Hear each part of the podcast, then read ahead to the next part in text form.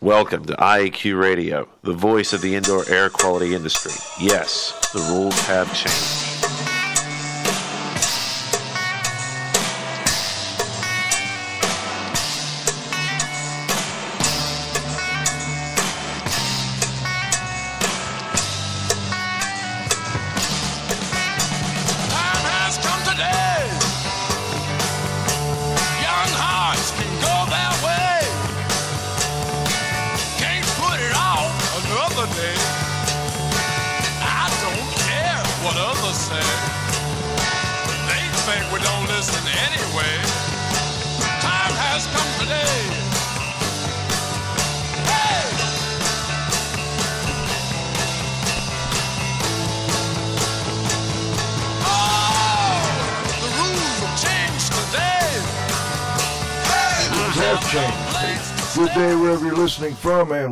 To Indoor Air Quality Radio, IAQ Radio, for Friday, October 19th, 2012.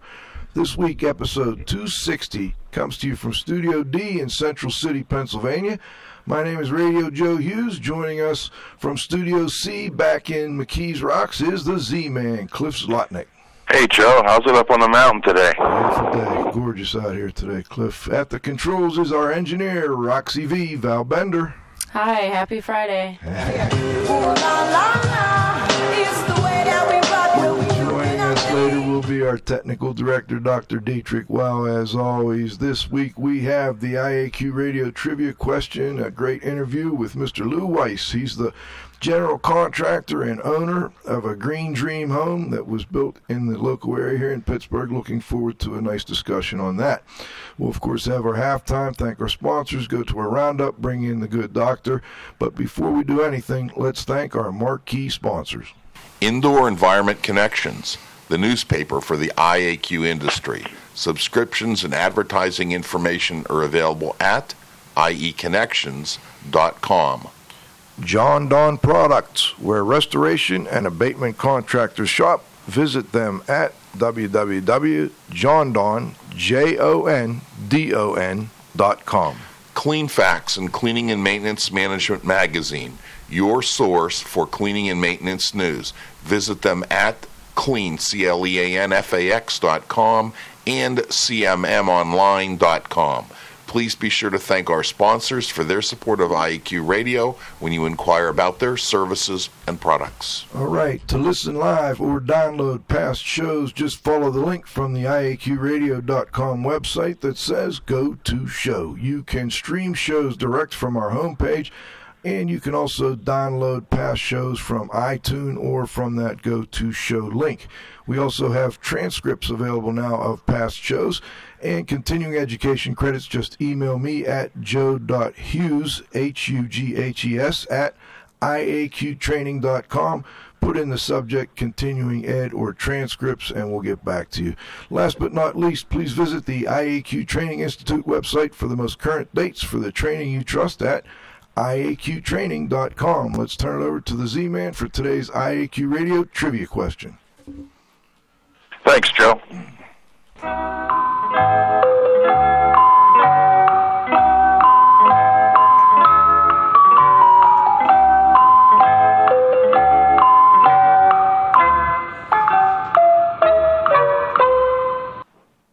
Cool prize by outcompeting fellow IAQ radio listeners and being the first person to correctly answer the IAQ radio trivia question each week. Submitting your answer is very easy. Email it to cslotnick at cs.com, or if you're listening to the show live via your computer, you can text in your answer. Double congratulations.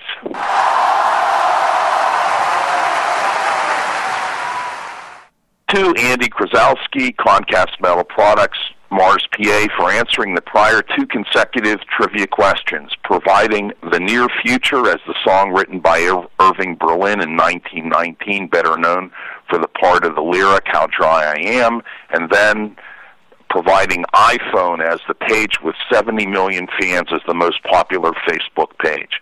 The IEQ Radio Trivia question for Friday, October 19th, 2012 has been sponsored by Triska, the Tri State Restorers and Specialty Cleaners Association, who have been serving the needs of and advocating for their members for over 30 years. Remember, Triska is your link to industry training, certification, standards, and events. Check out their new electronic membership category at www.trsca.org. Now for today's trivia question. Name the famous statesman who said, We shape our buildings, thereafter they shape us. Weiss Lines represents fashion forward flooring and fine finished products to the architectural and design community in western Pennsylvania, eastern Ohio, and northern West Virginia. The company's founding partners are Amy and Lou Weiss, whose strong backgrounds in the commercial flooring and retail home furnishings business have served clients and customers throughout the United States. As former partners in Pittsburgh based Weiss House, they helped build a local family carpet store in one of the nation's leading home stores. Amy guided design staff and coordinated residential and commercial products. Lou oversaw the marketing and advertising, served as primary salesperson, and often vacuumed the showroom floor. As dealers and product reps, they have sold or supervised some of the largest regional products in recent years, including some of the largest green buildings in the world. The Rafael Viñoly designed Pittsburgh Convention Center and the PNC Bank Operations Center. More recent Weissline's projects include UPMC corporate headquarters, Carnegie Library branches, and Federated Investors.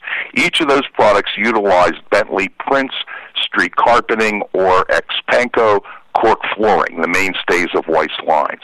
Having managed every aspect of large negotiated and bid jobs, Amy and Lou, as manufacturers' representatives, bring a profound understanding of the various goals of designer, supplier, dealer, and end user. Being both deciduous and coniferous tree huggers, they feature products that are easy on the earth, knowing that if the project looks good, you look great. Weiss Lines puts the leading edge flooring and finished products in your hands and under your client's feet. Lou, thank you for joining us this afternoon. At, or we have some intro music yeah, for you. we do, Cliff. Let's hear it.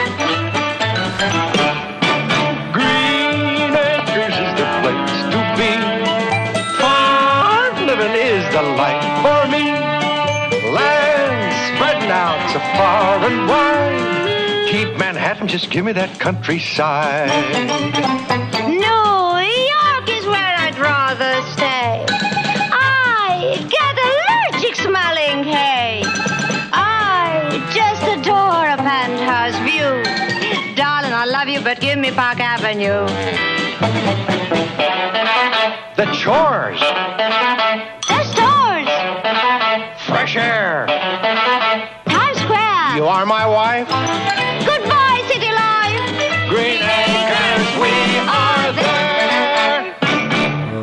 Cliff, that's a classic. Got goosebumps. here. well, Lou, welcome, and, and Cliff, I know you brought Lou on. You, you're friends, and I'd like you to get this started, if you would. Oh, sure. Well, Lou, tell us a little bit about the unusual history of the building site. I'm pretty familiar with it because I probably grew up about a half a mile away. Well, it's uh, first of all, thanks for uh, having me, Joe and Cliff. It's an honor to be on your show, and uh, hopefully, I won't do uh, many things that require too much fact checking. But I'm I'm sure your listeners will, will, will point out where I'm screwing up here. No, they won't. They're, they're here to learn and be entertained. Well, this is a, a former slag dump and just general dump in the city of Pittsburgh on Beechwood Boulevard. And the site is not really that notable. It has some fabulous views of the Monongahela, Monongahela River Valley towards Homestead and down towards Braddock, PA. And it was a site where actually when they first built the Civic Arena, which was the actually just recently demolished Civic Arena, when they built it many years ago, they demolished houses in the Lower Hill District, brought the remainder of the houses and dumped them on the site here. So when we dug up, we found old chunks of concrete and we found a lot of slag here. Um, so it was really a dump, but it was a dump with fabulous views. And um, I grew up about a quarter of a mile from the site myself. I used to ride my bike past it as a kid, and um, but we basically took what, what I would call a brownfield site. It sits above a neighborhood called um, Somerset at Frick Park, which is a whole new neighborhood built totally on a slag dump. and it's you know a nice thing to reclaim an area that you didn't think could be developed and developing it into some uh, houses. The other thing is originally we were going to build on this site seven houses, and because of the extraordinary views from the site, we donated an easement, the conservation easement on our property, to a land trust, the North American Land Trust. So we just built two houses instead of seven, and to preserve the views from Beechwood Boulevard uh, out down to the river and out towards the valley. Um, so we get a little bit of a tax break for that, and the views are uh, kept open, and it's uh, really a win-win for all concerned. Cool. Joe? I don't think people realize, Lou, how many green projects, uh, USGBC LEED buildings, etc., are in the Pittsburgh area, and that Somerset is also pretty well known, I think, in the green community as a, a reclamation of a brownfield. So this is great to have you on, and I appreciate you joining us. I also did not know that you did all this work at the um, convention center, or you know the work you did at the convention center, which is one of the only green. Maybe at one time it was the only green convention center in the country. I'm just curious, what did you uh, provide for the convention center? Actually, I did, the carpeting. I was a carpet dealer, and I bid on the carpeting job, and I won for be- for better or for worse. We won the project. I mean, it was a lot of work and because uh, they built it like an inchworm going down the the river, they built it in phases, and so we were installing carpet as they would complete each phase. And uh, but it was a, a high profile job, and we got to meet Viñoly, Rafael Viñoly, who was the architect, and it was exciting. And it was actually doing projects like that, and for PNC Bank, that got us interested in the idea of building a LEED certified house. Now we, in, fact, don't have our final certification yet. I got to say, which is my own sloth and general laziness, but hopefully in the next few weeks I want to finish the paperwork and send it in. And there's no time limit. It took us a long time to build the house, but um, the idea of green uh, green homes, uh, buildings in general, I it's buildings and homes, but I know buildings account for about 40% of the energy use in the United States. And there really isn't a big uh, commercial project that's attempted today where LEED is not either done, they don't they do it for LEED certification, or they at least consider doing it for LEED certification because all of the commercial products and a lot of the products that my wife and I represent, the cork and the carpet, lead um, to that kind of certification. They help with the LEED points. There's no such thing as a LEED certified product, but so everything, everything, all building in general is built, is designed and headed in that direction. You don't find as many um, homes specifically for LEED certification, although quite a few. I mean, at this point, I think there's over a thousand uh, homes that are certified LEED Platinum, which is their highest certification. Uh, when we started building our house, there were probably under 20. Hmm. Uh, so it's, it's usually they're multifamily houses because those are easier to certify, um, and people are willing to go through the uh, the process. People ask me what it, it's like building a LEED house, and I've asked them if I've ever had a colonoscopy, and and they'll say yes, and I said it's like having one every other week, because every product that goes into the house you really have to scrutinize and look at, and that's part of the reason it took so long, because we really analyzed every whether the wood floor and where's the wood floor coming from, and where's the drywall coming from, and what's the moisture resistance in the drywall, and you you got to have a big binder here of the LEED points, and ultimately we have to get 90 some points uh, to, to be certified platinum, which was what we're shooting for. I don't know if we're going to make it or not. I, I think that we might, um, but we'll have to see what points they allow and what points they don't allow. Cliff, do you want? I have a follow up if you want. Right? I'm just curious, Lou. What you know, you, you come from a carpet background, and and you've been dealing with the carpet industry for many years. Now you're selling these green, um, and I'm not sure exactly how to, to phrase it, but you're, you're selling carpet that at least are um, usable in these green buildings in these LEED projects. What's the major difference between the older carpet that you were selling for all those years and working within family business and the current line that you're working with today? It's a good question. It's a very good question. I, it, it's you want to try, and the manufacturers are very cognizant of this and they're trying to manufacture products that have a higher recycled content, that are easy to recycle themselves, that may have some rapidly renewable things. We saw we didn't use wool carpet in the convention center, but in our own house here we used wool carpet in a number of areas because it's considered rapidly renewable. You shear the sheep, and they grow more wool, and you can you shear the sheep probably uh, I would say at least three times a year. so it, it, it comes quickly. The cork flooring that we represent, you harvest it off the bark of the cork oak tree. Uh, in Sardinia or in Portugal, they harvest half the tree uh, one year, and the next year they take the other half of the of the bark. The bark then grows back over the next nine years. Again, you can harvest it again. So I mean, things like that. Uh, to me, the biggest thing to make something green is to make something that really looks good, and then it lasts a long time. Here in Pittsburgh, we knocked down uh, Three River Stadium, which had many functional years ahead of it, but they knocked it down. They knocked to build this new convention center, which was at one point the largest uh, green LEED certified building in the world. Now I, I think it's been replaced by uh, Bank of America Bank of America headquarters in New York. Um, they knocked down a, a convention center that was maybe 18 years old, which was not that great looking of a building. The new building is quite beautiful, but and it should last, you know, for 100 years. So if, if something is built and it looks good, that to me is the greenest thing you can possibly do. But I mean, they look at the you know, various points and stuff. But with the carpet, it's um, getting things that, uh, frankly, that last a long time. Help make it green. If recycled content helps, uh, we're getting actually now ready to replace the carpet at the convention center. We really engineered the, the, a wonderful carpet uh, initially, and again, I was the dealer that, that bid on it. Now I've since sold my business and become the representative of the manufacturer. Uh, and but the carpet was so well built that it lasted. It'll be maybe 10 or 12 years till it's all replaced. And to the average carpet replacement in a convention center is probably half that. But we, you know, did a, a, a low water usage is something else when you make the carpet. Um, a number of factors, but those kinds of things. They're just sensitive to how it's produced and moving a, a small, as small an environmental footprint as, as possible. What about the, the VOC, the volatile organic compound off gassing of the new carpet versus the old? Is there as big a difference as uh, it's made out to be?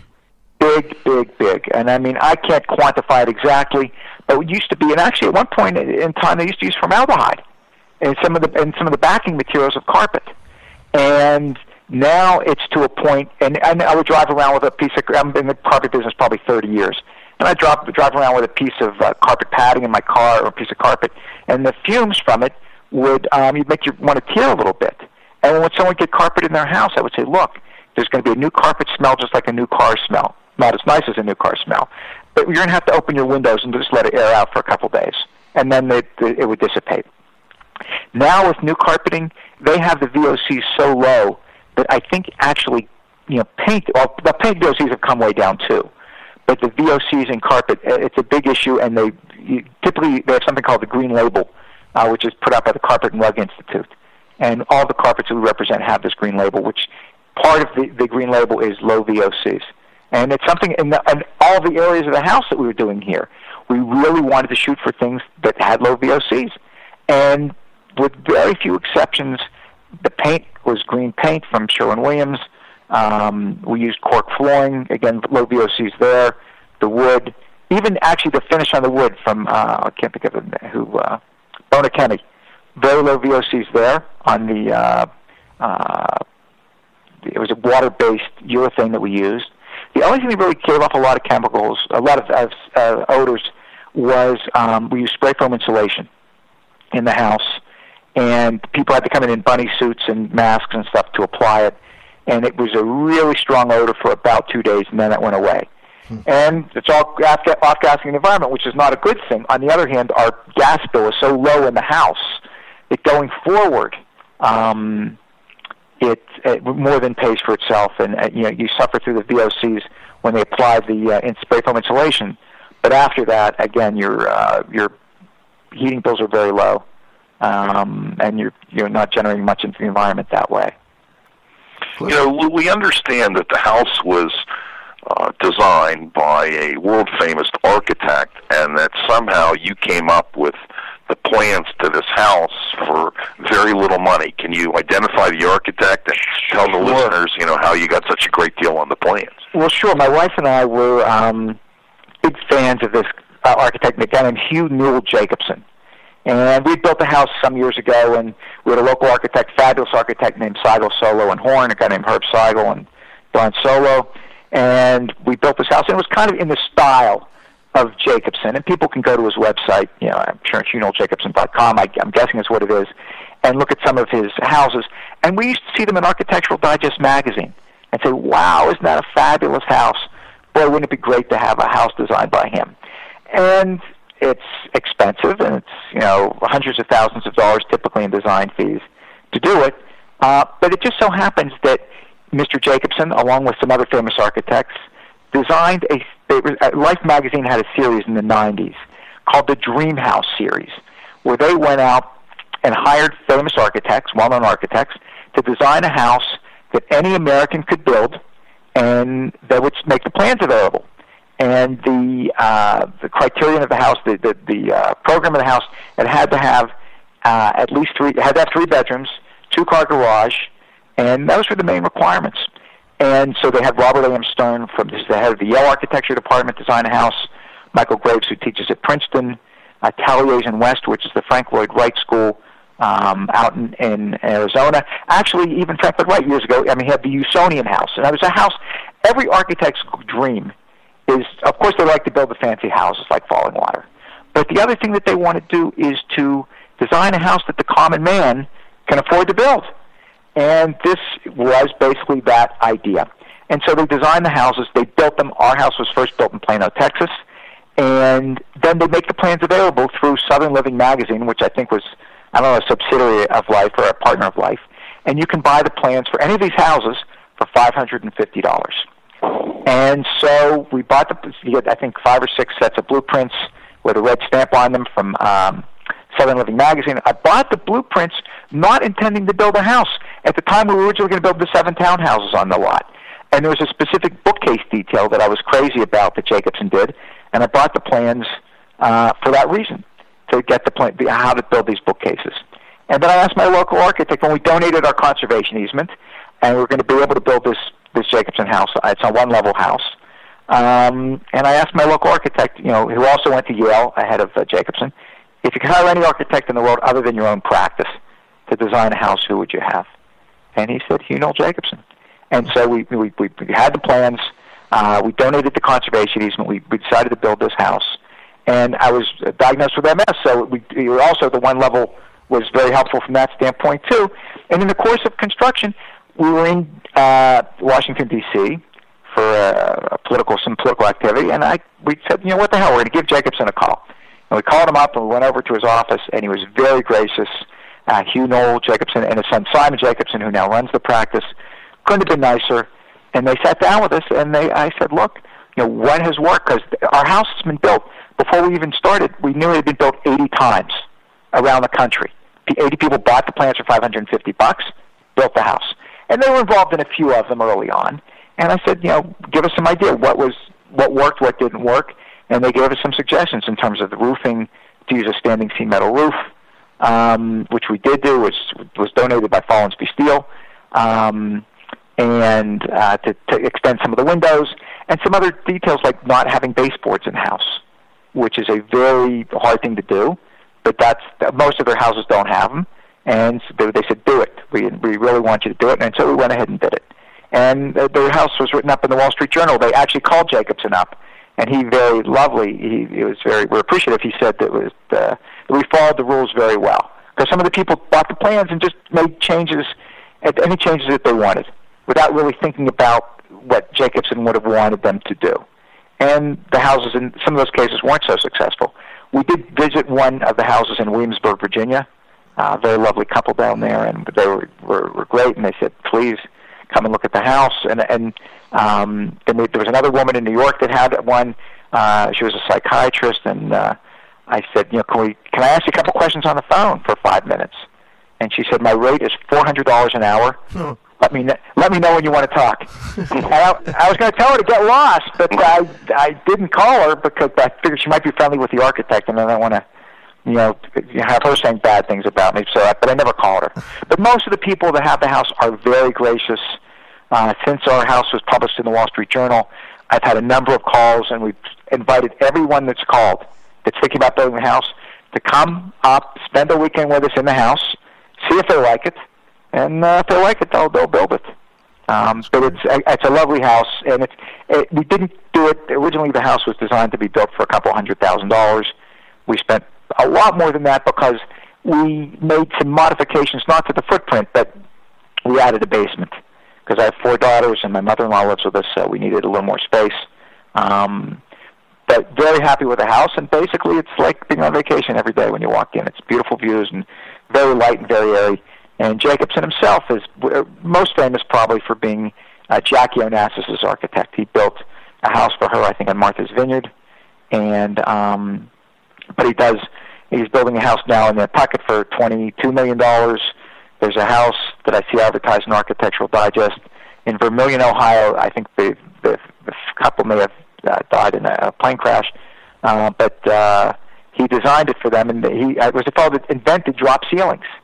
And so there's a house on Lake Erie in Vermilion, Ohio, that's for sale for I think 18 or 19 million dollars. So it's not that. A lot of his houses are multi-million dollar houses. Ours is well under a million bucks. Um, and uh, and anyone else can do it. And if you do it on a flat piece of ground and don't do the basement and don't vault all the ceilings, which we did do, um, you could probably build the house. I'm guessing maybe three fifty, four hundred thousand dollars, maybe. Um, if you really you know stuck to a tight budget and didn't do some of the other uh, finishes that we did. Lou, before we go too far, can we give listeners the website where I mean, you know, we're on the radio, and I'm sure people would like to get a visual of this. Can we give them the website where they can go and take a look at it?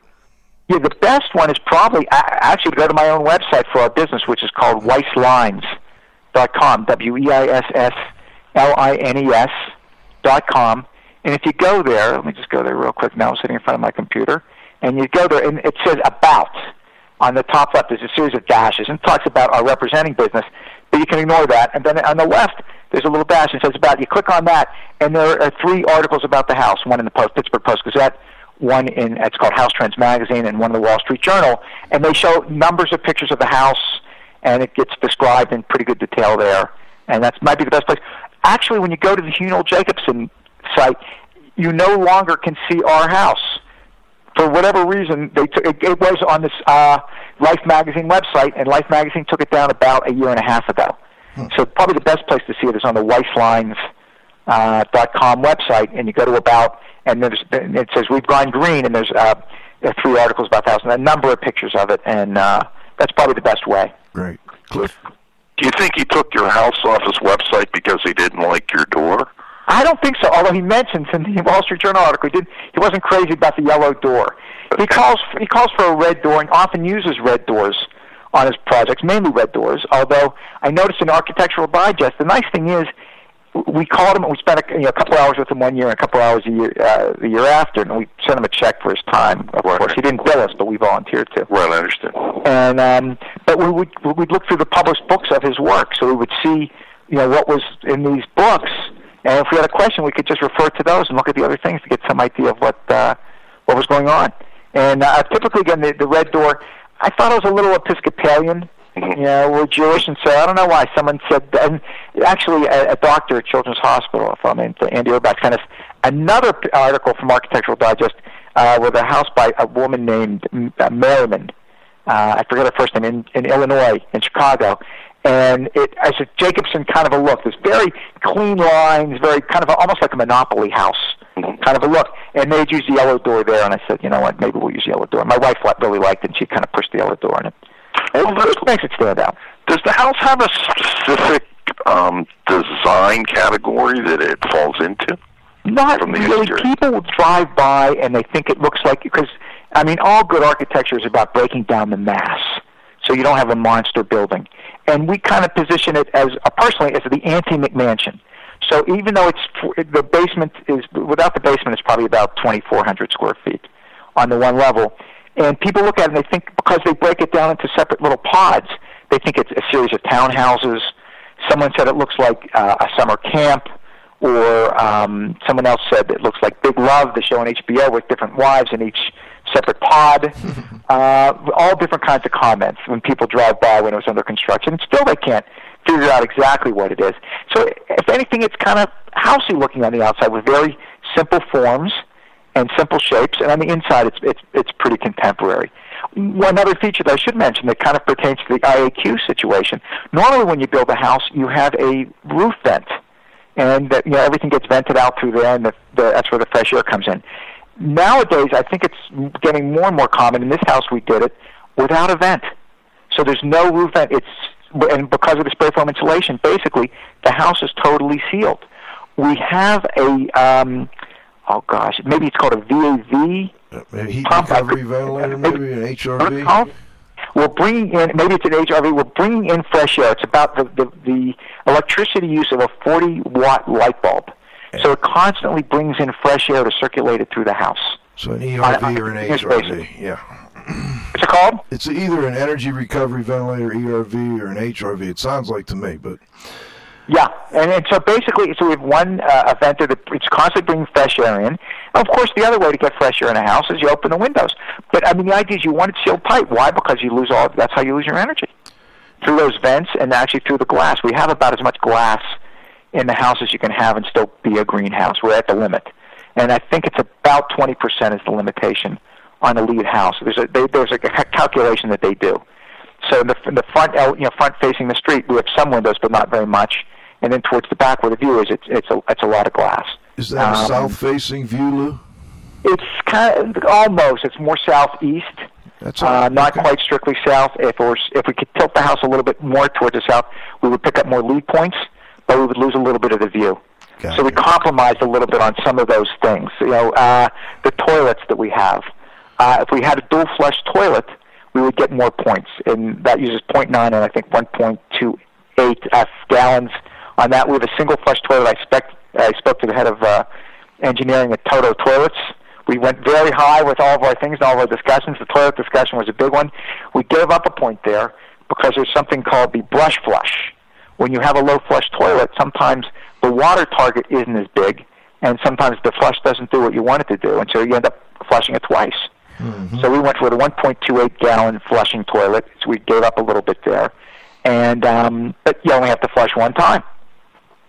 And uh, it's little things like that. You know, the no roof vent, the flushing toilet. There. Actually, we harvest all of our rainwater off of our roofs, and even from the ground in front of our house. It's gravel uh, in front. It's not planted. So we harvest all the water from that. It goes into a water cistern underneath a raised bed uh, garden that my wife has, and uh, and that gets pumped into the house to run the toilets.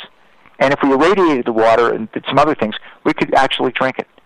So uh, when, a, when a good rainstorm comes, uh, one inch of rain on a thousand square feet of roof produces 600 gallons of water.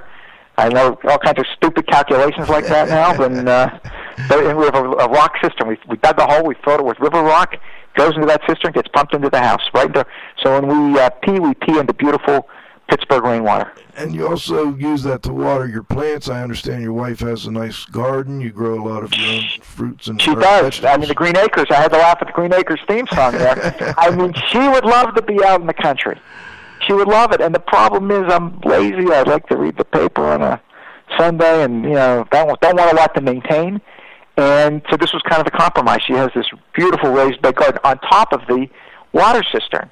So the water cistern's there, and then we put a geotextile on top of it, and then and put some you know fill back in. And um, on top of it, she has these raised beds, and basically she looks out the window, sees what looks good, and that's what we have for dinner that night. It's really beautiful. We have a big uh, sewer pipe there out in the garden that's stuck in the ground. We we compost. We compost uh, all of our uh, all of the leaves. We compost all of our food waste. If it's not if it's not cooked and there's no fat in it, we we compost that, and um, it works. It worked. I mean, we, you know, we you know, we put it in there. We don't stow it or anything like that because it's uh, the key dimension on a composter is three by three by three, and it just the air it aerates. It doesn't smell even. If you go over to the compost and you're there, it just goes right out in the air. It's beautiful. Uh, that that gravel is pretty much your yard, and that keeps it. You don't have to cut grass. Is that accurate to say? In the front, it, it was part of the look. We asked uh, the architect about it, and he said he liked the idea. And um, in the front, so there, there's a big berm in the front there with a lot. Uh, part of LEED is how you plant your property. Part of getting a LEED certification, and part of doing something green. If you you have all kinds of grass and you have to maintain it every week, and you have to you know uh, spray it for weeds, that's not good for the environment. And all of our, our stormwater stays on site, so whatever the, the, the rain doesn't goes into the cistern, whatever overflow stays on the site too. And in the back where we do have grass, it's called no-mow grass. It doesn't require mowing. In, now, in spite of that, we typically do mow it mm, to even it out the first couple of years, maybe once or twice a season we've mowed it. But I don't think we've mowed the grass now for two, three months. And it grows, and it's a it's a fine fescue. Comes from Wisconsin, so it's you know it, and it's designed for this area. But all of the planting that we've done around the house is are indigenous plants. They're all plants that are kind of native to this area, and with the exception of some shrubs that the deer are taking a liking to, um, they've done quite well. They've done quite well, even on this slag dump here. And um, so again, they've been chosen because they're low maintenance. In many cases, evergreen, but not in, in every case. And uh, so, but landscaping and water use is a big concern. Just like indoor air quality is a big concern with a LEED also. I mean, what kind of filters do you have? You know, the, is it a HEPA filter? Is it this kind of a filter? I, like I mean, I'm not ask that familiar with it. You guys, but your stock and trade. But um, you know, what is the indoor air quality like in the house? They're very concerned with something like that. Well, let's talk a little bit more about that, Lou. We have to go to our halftime for just a moment and thank our sponsors, and we'll be right back with you. And uh, Lou Weiss, great, interesting uh, show this week on a, a green home here in the Pittsburgh area, built on a landfill. Great stuff. We'll be right back after we thank our sponsors.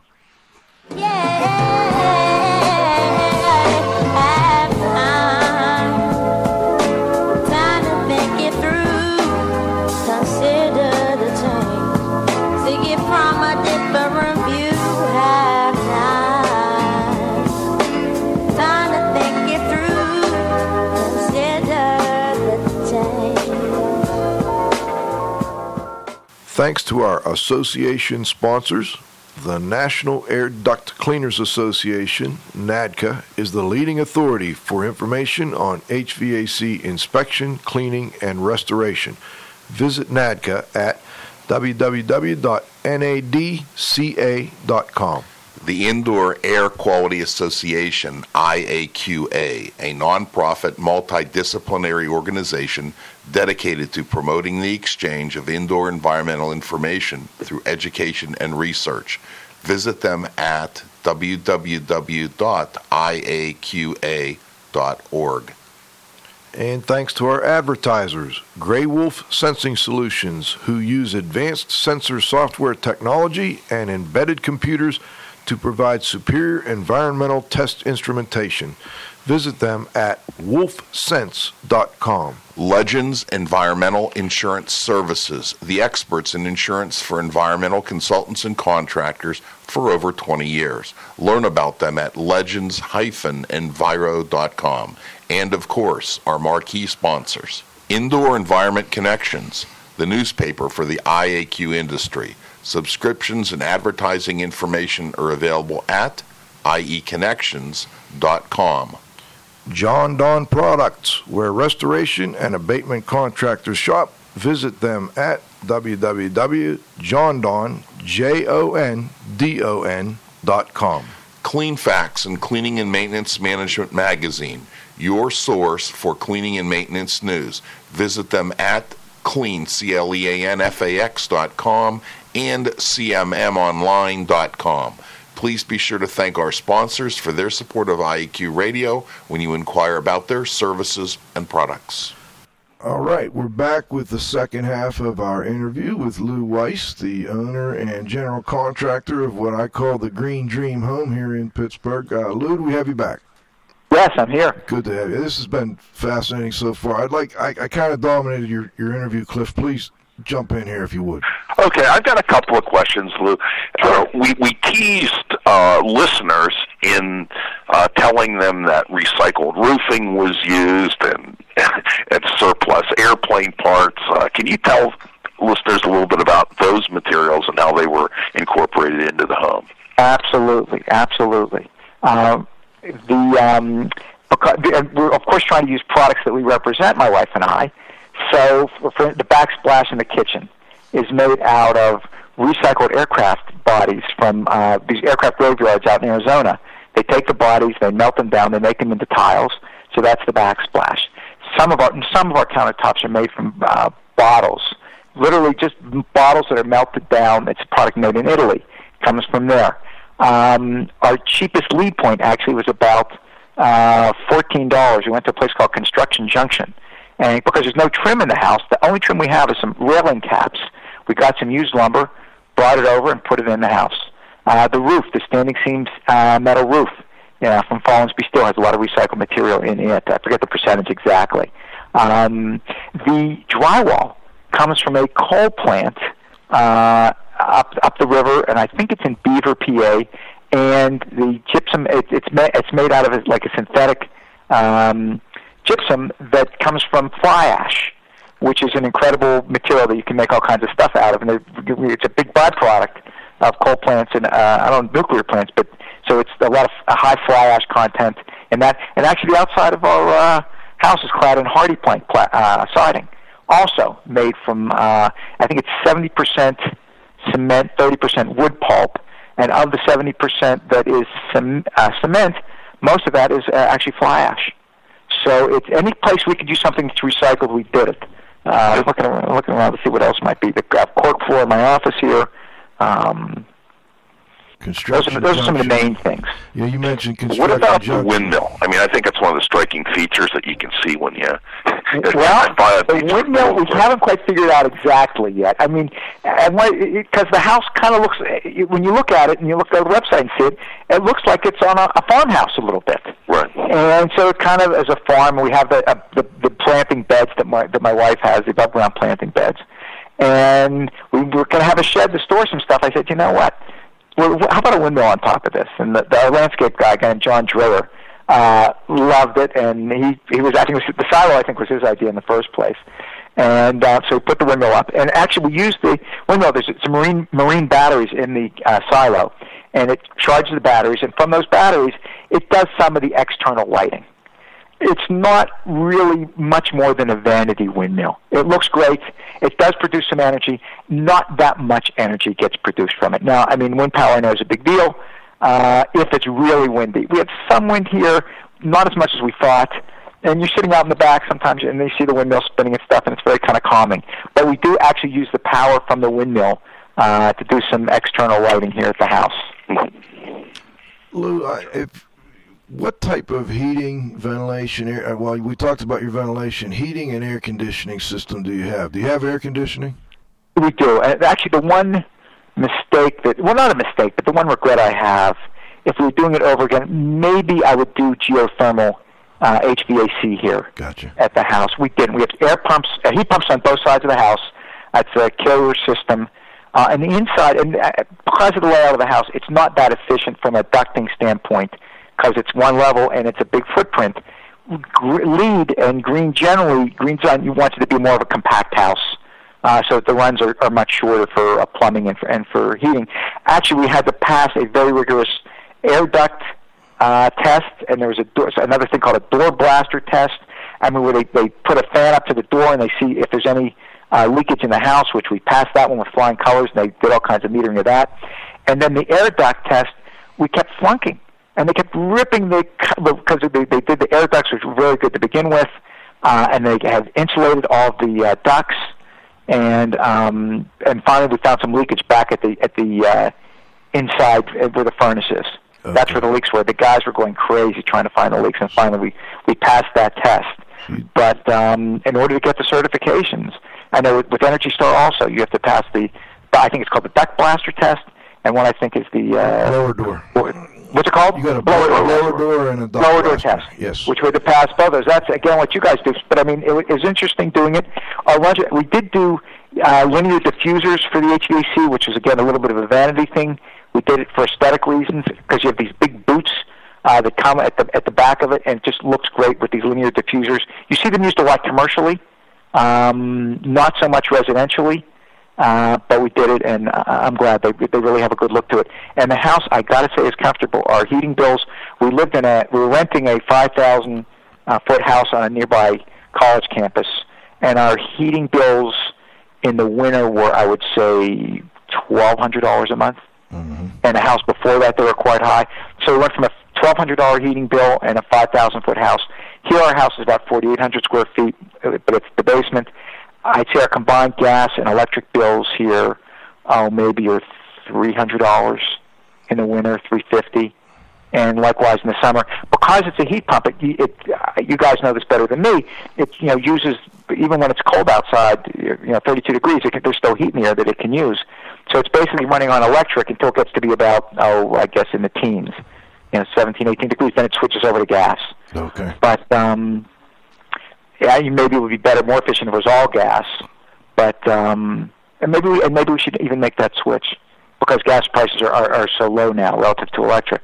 But I mean, I must say, it's uh, the air it smells great in the house. The, the quality's great, and these uh, two systems again because the house is so spread out, we used one on each side of the house, and because it's so well insulated, the house the tonnage was reduced. I think maybe it's 5.6 tons for the whole house for 5,000 feet. I don't know if that sounds about right.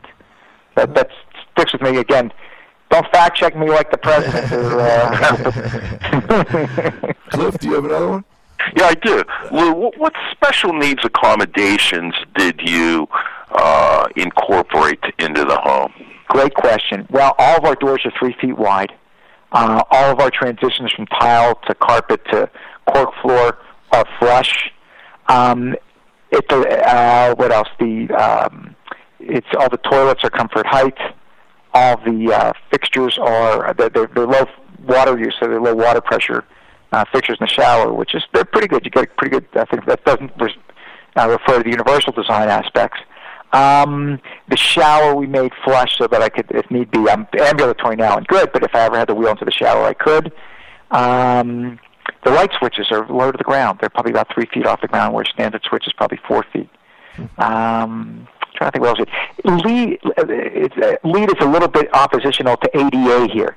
ADA wants all the entrances into the house to be flush, you know, so there's no steps. LEED, on the other hand, doing green, you want it up off the ground so you don't get termites and bugs and stuff coming in. So they want it to be higher off the ground. So the compromise we made, the front door is a, you do have a step up into the house there, but from the garage into the house, it's flush. And we just bevel, we just uh, angled the floor in the garage down so that it drains out of the garage. But if so, to get from the garage into the house, it's, it's again a flush entrance there. Um, trying to think what else. Uh, the all the uh, you know, spigots are, are universal designs, you know, single-handed things so we can pick them up, and uh, those are the main things that we did. Those are the main things that we did to, to you know for that universal design. It's all, and people now want to age in place. I was talking to a fellow named Regis McQuaid that's uh, uh, in um, Mount Lebanon, and, and again he mentioned he's certified for aging in place. I'm 56, and I don't want to have to move again. So you know, we designed it so that again we can grow old I don't know how gracefully, but as old as I'm going to get, we're going to be in this house.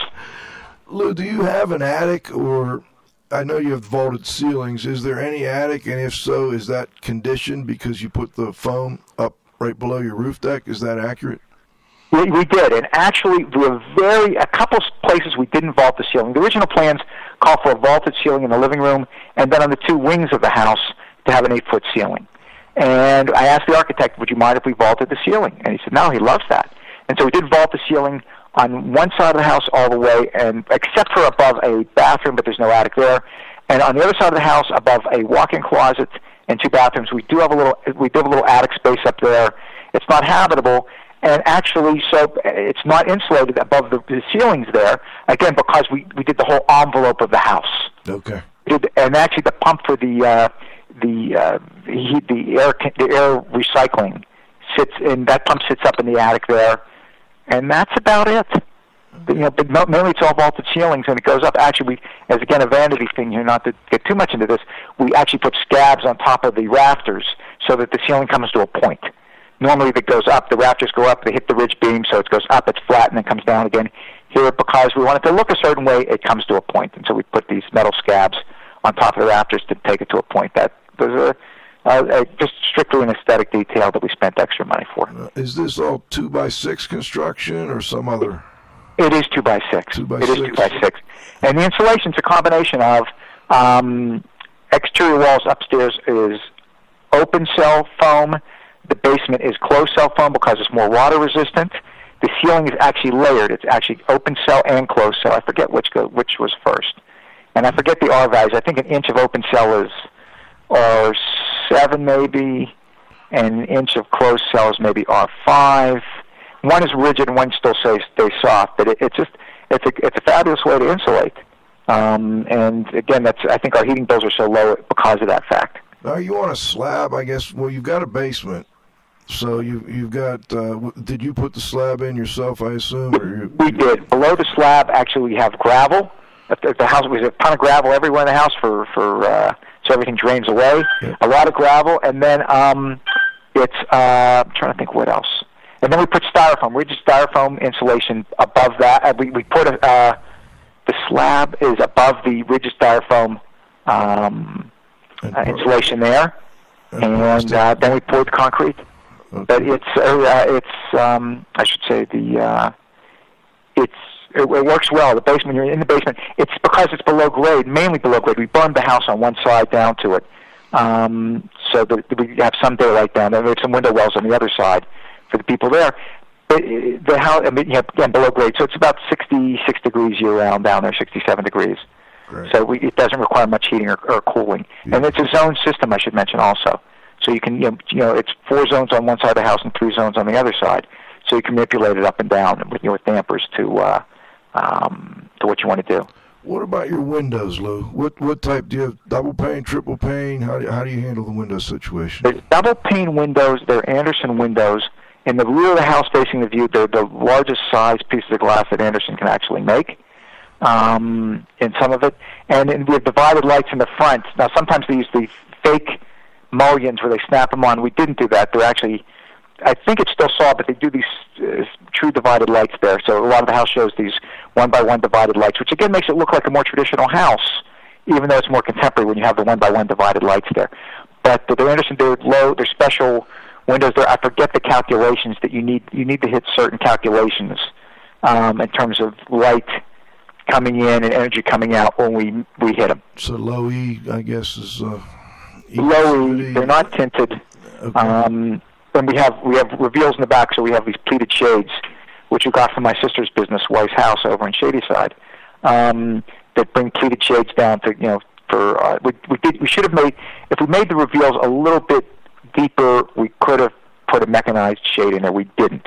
So we have to go over and we pull them up and we pull them down. But it's uh, it's nice because it's still the nice thing about these pleated shades. They're uh, I think Hunter Douglas. They still let the uh, the light comes in, but you know it cuts it and gives you the privacy um, when you need that too. Well, and that's an important point you bring up with the shades. I, I think people don't don't always. Uh, and we had a guest on, Dave Berg. Uh, it's been a while now, who actually built shutters in into his windows. But that's that's another way you get more energy efficiency. Is you know at night you don't need the light coming through there, so you've got some good shades come down. They help with keeping the heat in, and uh, you know get a little more energy efficient. No question. Okay. They make actually. We didn't use them. I probably should have.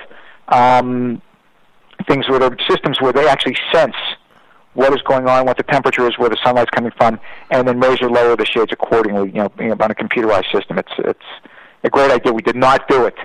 Uh, likewise, they have a, a drip irrigation system that senses the, the weather outside and whether it needs to be turned on or not. We have drip irrigation in our beds, um, but it's uh, we just turn it on and off with a valve. Great stuff, Lou. Cliff. Yeah, Lou, I understand that.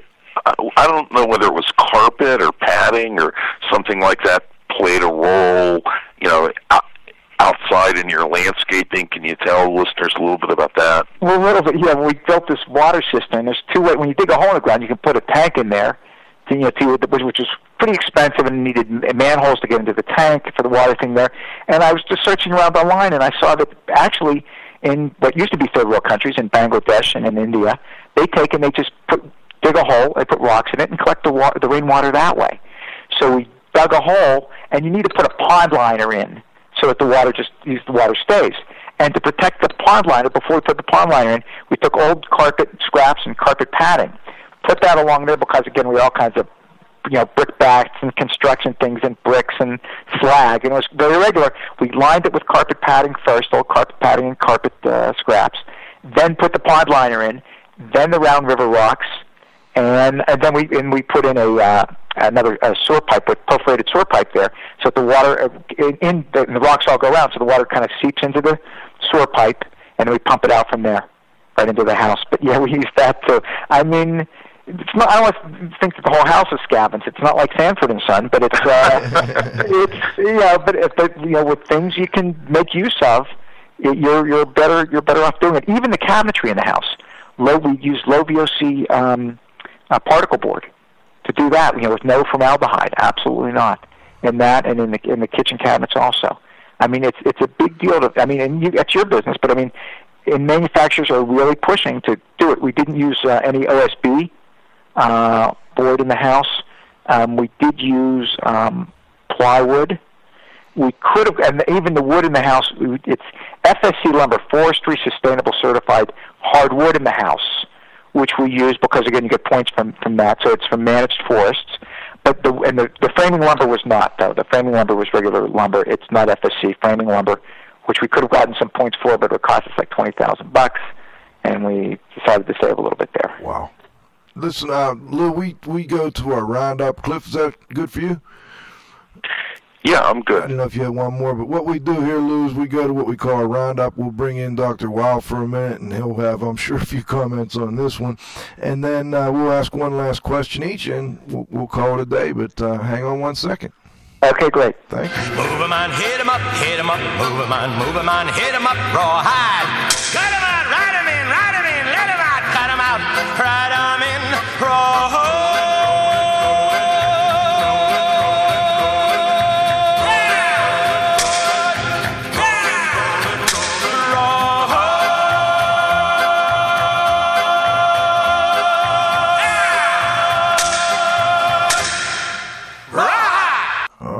let's get Dr. Wow on the line here. We got his intro. There it is.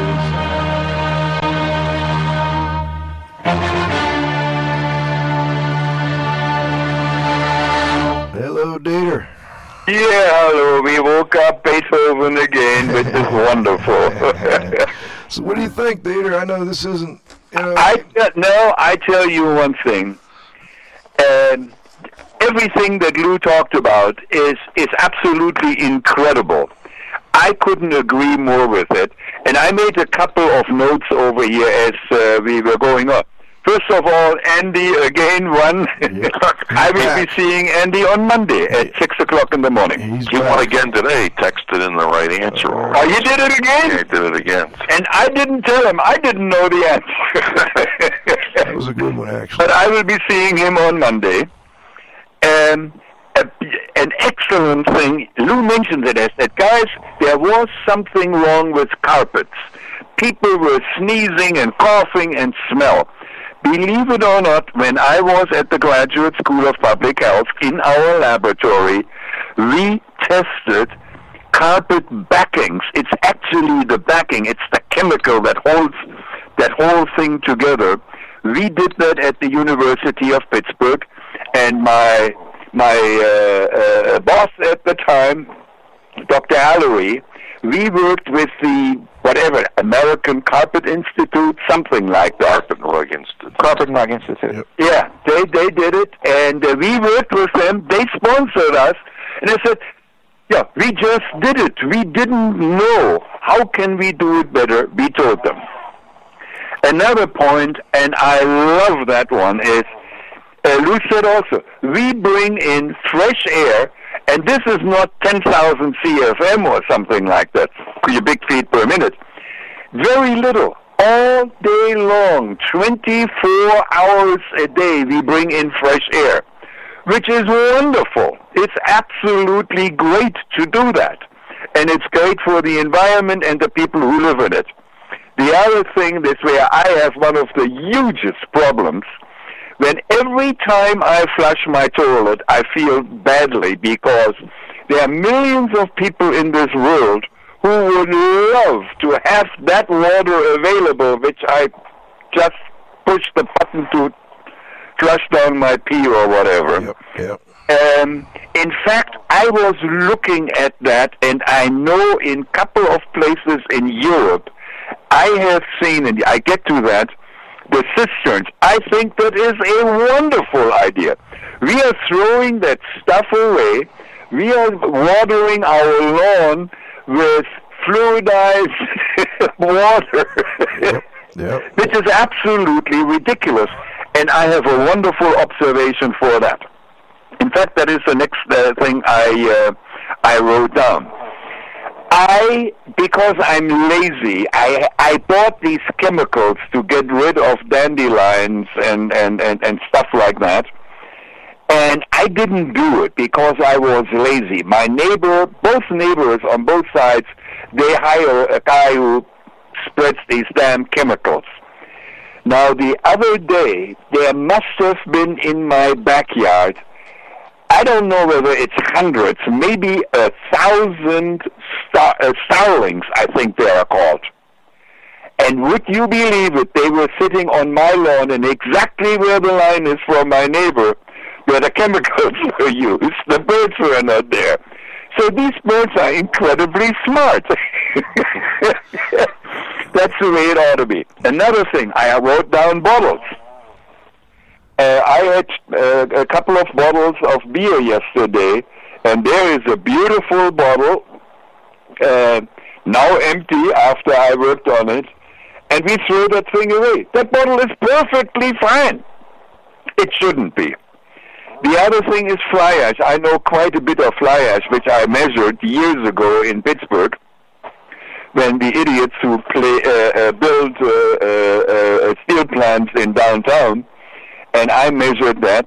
Uh, fly ash is a pretty, if you don't inhale it, it's a pretty good material to work with. And if you encap, well, it's actually encapsulated by itself. I don't think there's too much fly ash coming from nuclear power plants. And that brings me to the next thing I wrote down here, gas prices. I have two guys, they make their money drilling holes in Pennsylvania to get um, uh, uh, gas out of it. They have so much gas, they don't know what to do with it. And my gas prices are going up, which is unbelievable. And Lou said the other thing, uh, when he, t- I, was surprised that he knew that, how he built the slab uh, with styrofoam and insulation and gravel. That is, of course, the way to do that and to do it correctly. It's unbelievable, and I like it. And the other thing that is the last one I have, that OSB, OSB should be put into landfills where it can deteriorate without hurting people. Yeah. It's awful stuff, and it's cheap. I much rather pay a couple of bucks more and I get something, well, which was wood, but it's still a hell of a lot better than OSB without, without all the chemicals.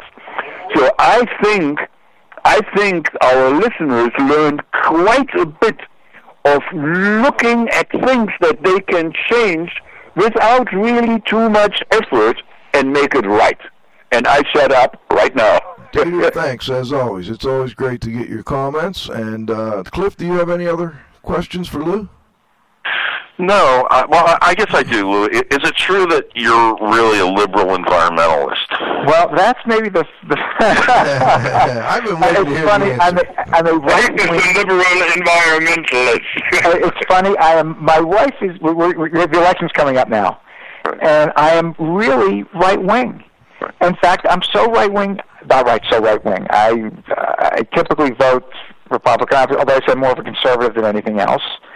And I'm skeptical on global warming, believe it or not. And people, all my friends were saying, "Why are you building this greenhouse, Lou? You're you're a right winger."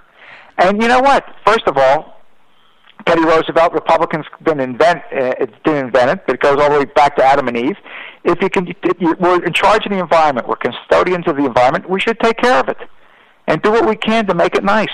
And it doesn't matter what your politics are. You want to do it. And also, I'm cheap. I don't want to have to maintain a lot of stuff. and you know, if you could build it right and you don't have to maintain it and it lasts forever, that's the, the greenest thing you can do. Well, Lou, I agree with you. I'm, quote, a liberal, and liberal comes from liberty. That means free thinking. I don't vote for somebody just because he has an R or a D behind his name. And, um, but, um, uh, uh, yeah, the points we, we we made, I think we have an obligation to take care of our environment. And I do quote as much, and sometimes I'm a little bit lazy. I know that. I buy beer in uh, uh, glass bottles, and they uh, I have to recycle them. I don't know what happens to them. Maybe somebody is going to melt them down.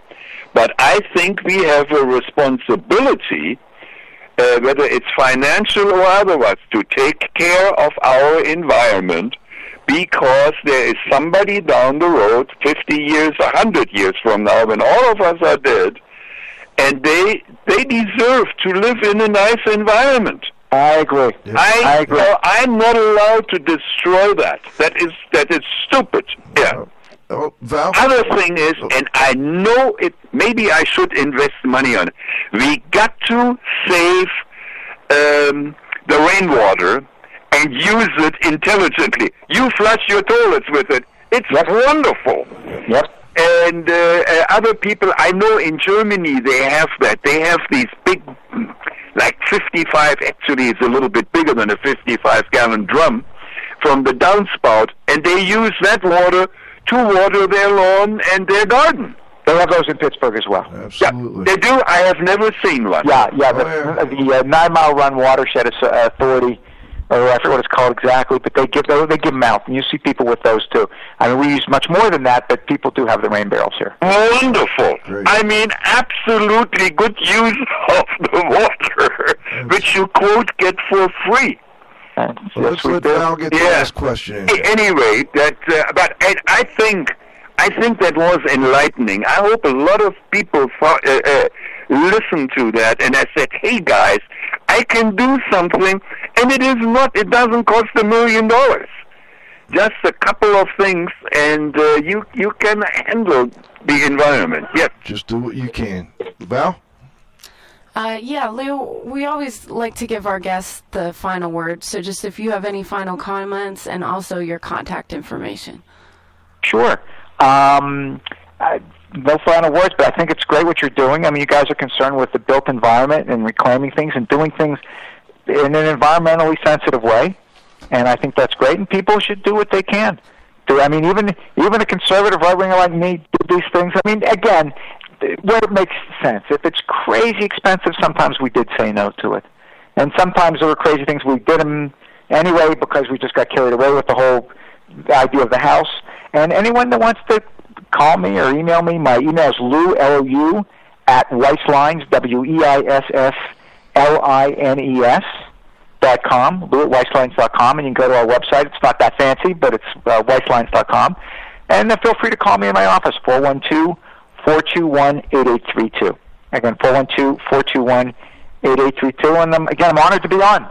And uh, I'll be you know, looking forward to any questions that you guys might have. We're honored to have you, and it's great to know we've got a fellow Pittsburgher that's interested in the environment. I know there's a lot of them out there, but this has been a fascinating show for us. This is Radio Joe Hughes saying thanks to our guest, Lou Weiss, for a fascinating show this week. Of course, to my co host, the Z Man, Cliff, always a pleasure. Back in the saddle again. To uh, Roxy V, Val Bender, for helping us through the controls here today. Of course, to our technical director, Dr. Dietrich. Wow. Next week, we've got a, uh, a great show lined up again next week. Let's see, we've got Dr. Cath Noakes. We're going to have someone calling in from the uh, University of Leeds, I believe it is, in uh, in Great Britain there, and we're going to talk about um, hospital-acquired infections, airborne superbugs, and all that interesting stuff that I know a lot of listeners are very uh, interested in. But most importantly, before we go, I want to thank our growing group of loyal listeners. Downloads are way up again this week. We appreciate you joining us, and come back next Friday at noon for the next episode of IAQ Radio. Sometimes you fall down, can't get back up. We're hiding behind skin and too tough. How come we don't say I love you enough till it's too late? It's not too late. Our hearts are hungry for the food that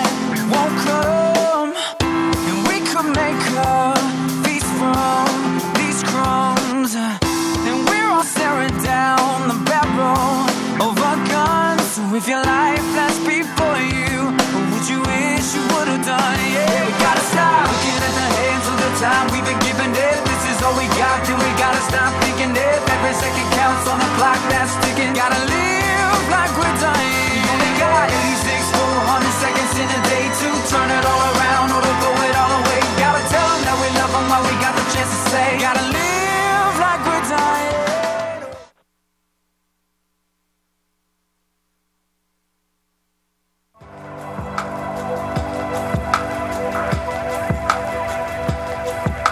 has been another IAQ radio production.